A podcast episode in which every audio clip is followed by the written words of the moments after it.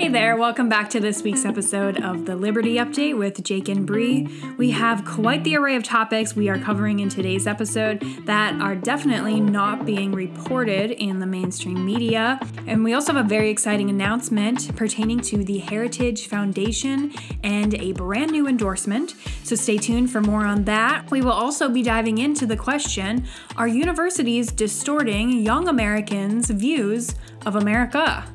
Plus, Trump canceled Gaza funding, and then Biden ramped it right back up to hundreds of millions of dollars. Finally, we will end with a story on Elon Musk calling out George Soros' hatred for humanity and his powerful influence in local politics.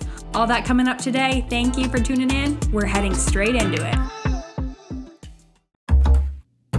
This has definitely been an exciting week for Convention of States supporters. We have had a ton of exciting news, including something we have awaited for many years in the Convention of States organization an official endorsement from Heritage Foundation President Kevin Roberts, along with the organization's full support for Convention of States. On Wednesday of this week, Dr. Kevin Roberts, president of the Heritage Foundation, officially endorsed us, urging states and fellow conservatives to support the grassroots initiative and our mission to call the first ever Article 5 convention. This landmark announcement follows closely on the heels of the Heritage Foundation, which, by the way, is the nation's leading conservative think tank. Last week, they published a lengthy pro COS memorandum in which they praised the grassroots movement and really advocated for Convention of States, argued for the merit of our Article 5 movement. So we're extremely excited for these announcements. Washington, D.C. said Dr. Roberts is fundamentally broken, and it's past time we look outside the swamp for answers. Providentially, the Founding Fathers wrote Article 5 into the U.S. Constitution as a backdrop to the tyrannical rule we see from the federal government today. End quote. Pursuant to Article 5, 34 states are needed to convene a convention. To date, 19 states have officially joined the movement, with resolutions pending in several more. Roberts and Heritage's support is invaluable in these states, where we continue to champion our legislation to an audience of lawmakers. And if you're familiar with Heritage, if you're familiar with their white papers, their legal memos, they are hugely influential they are extremely respected as an organization, and we couldn't be more pleased to have their endorsements. We have a limited window of opportunity left to save our republic, Roberts cautioned. I call on the states to pass the Convention of States resolution, which just might be our last best hope. Now, if you're wondering about how we got to this place, earlier this year at a COS at Home webinar, Kevin Roberts revealed that his organization had come to a final opinion about Convention of States after careful review and consideration, teasing future collaboration between the two organizations may be possible. Quotes, he said, This is something that I know a lot, if not a vast majority of our grassroots activists have been interested in helping. They've been waiting for the Heritage Foundation to determine a clearer stance on the project, which we have done in just the last several weeks last week's legal memo from the Heritage Foundation titled Reconsidering the Wisdom of an Article 5 Convention of the States by constitutional scholar John Malcolm, which I would highly recommend reading. It confirmed that the respected organization had decided in favor of COS, quoting at length from Theodore Roosevelt's famous Man in the Arena speech. Malcolm closed his paper with the powerful injunction. He said, quote, the organizers of the Convention of States movement embody this spirit. Perhaps the rest of us should too. We could not be more thrilled to have these powerful words from Heritage Foundation, powerful words from Dr. Roberts, and we would invite you to join us in in calling an Article 5 convention. You can go to conventionofstates.com today, join the Heritage Foundation and Kevin Roberts in support of this constitutional movement to preserve our country, go to conventionofstates.com and sign the petition. Americans are worried about the impact universities and professors have on shaping the perception of America among the younger generations. The Harvard Undergraduate Palestine Solidarity Committee authored a letter that attributed responsibility for the ongoing violence to the Israeli government. This letter was originally co signed by 33 other Harvard student organizations. Following that, protests have also occurred on several college campuses throughout the country, including New York University, Tulane University, the University of Pennsylvania, and Cooper Union in New York City, where a viral video showed Jewish students resorting to locking themselves inside a library as Palestinian protesters marched through the building.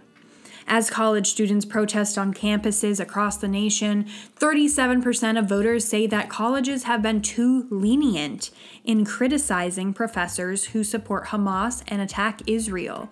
And this is according to a new Scott Rasmussen national survey conducted October 23rd to the 24th. Roughly 43% of voters expressed concerns about the teaching and culture prevalent in leading colleges and universities, perceiving it as promoting a negative view of America's core values. In contrast, about 32% believe that college education generally conveys a positive perspective, which is now the minority.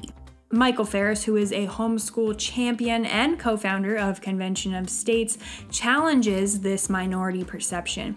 He argues that aside from a few exceptional cases, most colleges and universities believe and teach that America's founding was illegitimate. Opinion polls are not how we decide if this is true or not, he said. Quote, My statement is objectively true and can be proven.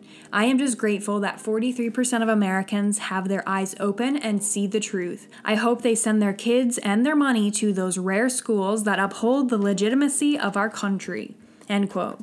Farris explained that those who hate America also hate Israel. He said we should not be surprised at the disgraceful anti Semitism on campuses because hatred toward Israel comes from the same polluted well that teaches hatred toward the American founding. Interestingly enough, the view of America's university system comes as the Washington Post reports that homeschooling is the fastest growing form of education in America homeschooling was 45% higher in the 2022 to 2023 academic school year than in 2017 to 18. And the Washington Post's fear stoking report warned that this largely unregulated form of schooling is no longer a fringe practice. Well, that's because the American people are disgusted by the results of public education indoctrination. Over the past several decades, the United States has invested billions of taxpayer dollars into Gaza and the West Bank, ostensibly to support Palestinian relief and provide humanitarian aid. Recent Hamas attacks originating from Gaza, we've all been following these attacks, and they've raised questions about the efficacy of this funding.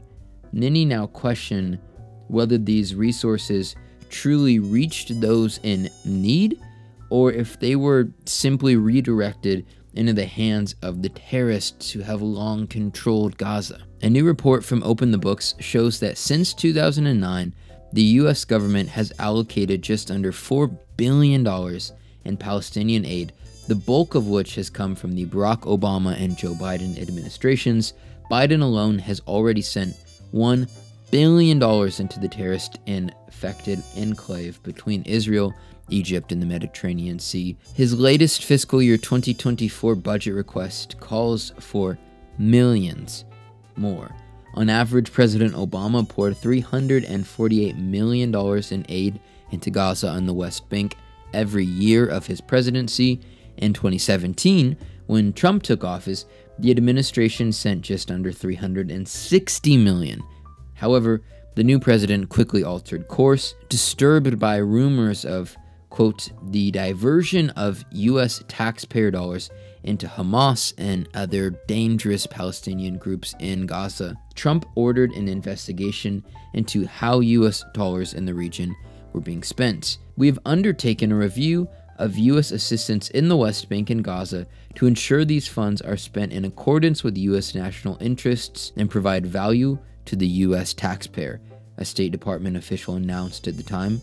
Based on the findings of the report, Trump slashed funding by roughly $200 million in 2018, and by 2019, U.S. aid to the region had fallen to zero, a 71 year low that Trump kept up for the remainder of his presidency. When Biden took office, he quickly reversed that trend and ramped annual funding back up to over $300 million, brushing aside credible concerns that such funding might be used to sponsor terrorist activity. This is not just speculation on Twitter.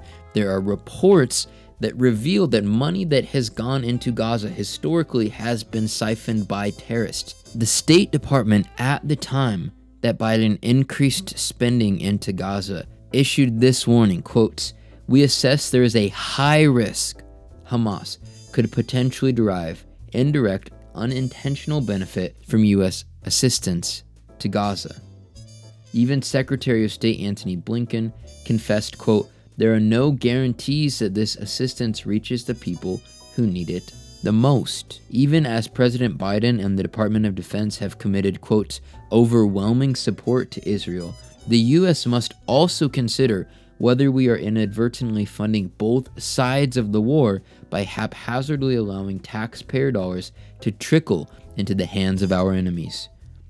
During an episode this week of the Joe Rogan Experience, Elon Musk argued that George Soros channels his financial resources into district attorney positions because of the significant power and influence that local elections hold.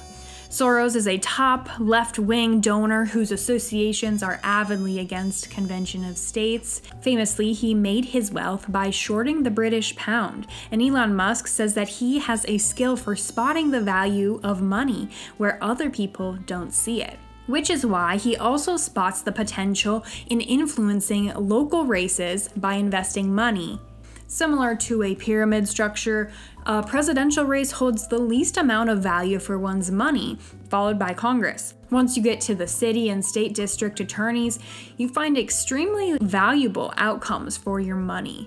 Convention of States grassroots see the value in local politics as well. However, our intentions are far from that of George Soros' allies. Musk highlighted that changing how laws are enforced can be just as effective as changing the laws themselves. In Elon Musk's opinion, George Soros fundamentally hates humanity because he's eroding the fabric of civilization by pushing district attorneys who refuse to prosecute crime. Listen to what he had to say. So, uh, one of the things he noticed was that in it, it, that that the value for money in local races is much higher than it is in national races. So the lowest value for money is a presidential race. Then next lowest value for money is a Senate race, then a Congress, and uh, then.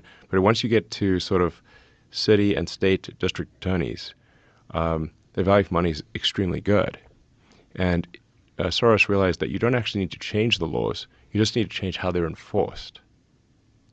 If nobody chooses to enforce the law, or the laws are differentially enforced, it's like changing in my opinion, he fundamentally hates humanity. That's my opinion.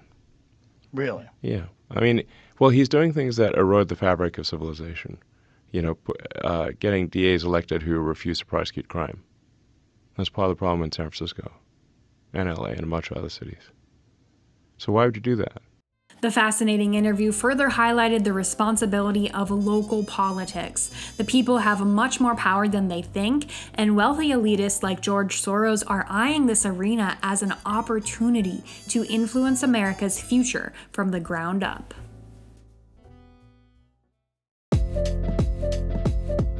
And that's a wrap on another episode of the Liberty Update. Thank you guys for tuning in. Remember to subscribe to the Convention of States podcast so you don't miss any of our daily shows from Monday through Friday. We have new shows dropping every day. And go to the Convention of States blog to read the full story behind many of the headlines we covered on today's show. Thank you guys, and we'll see you next week.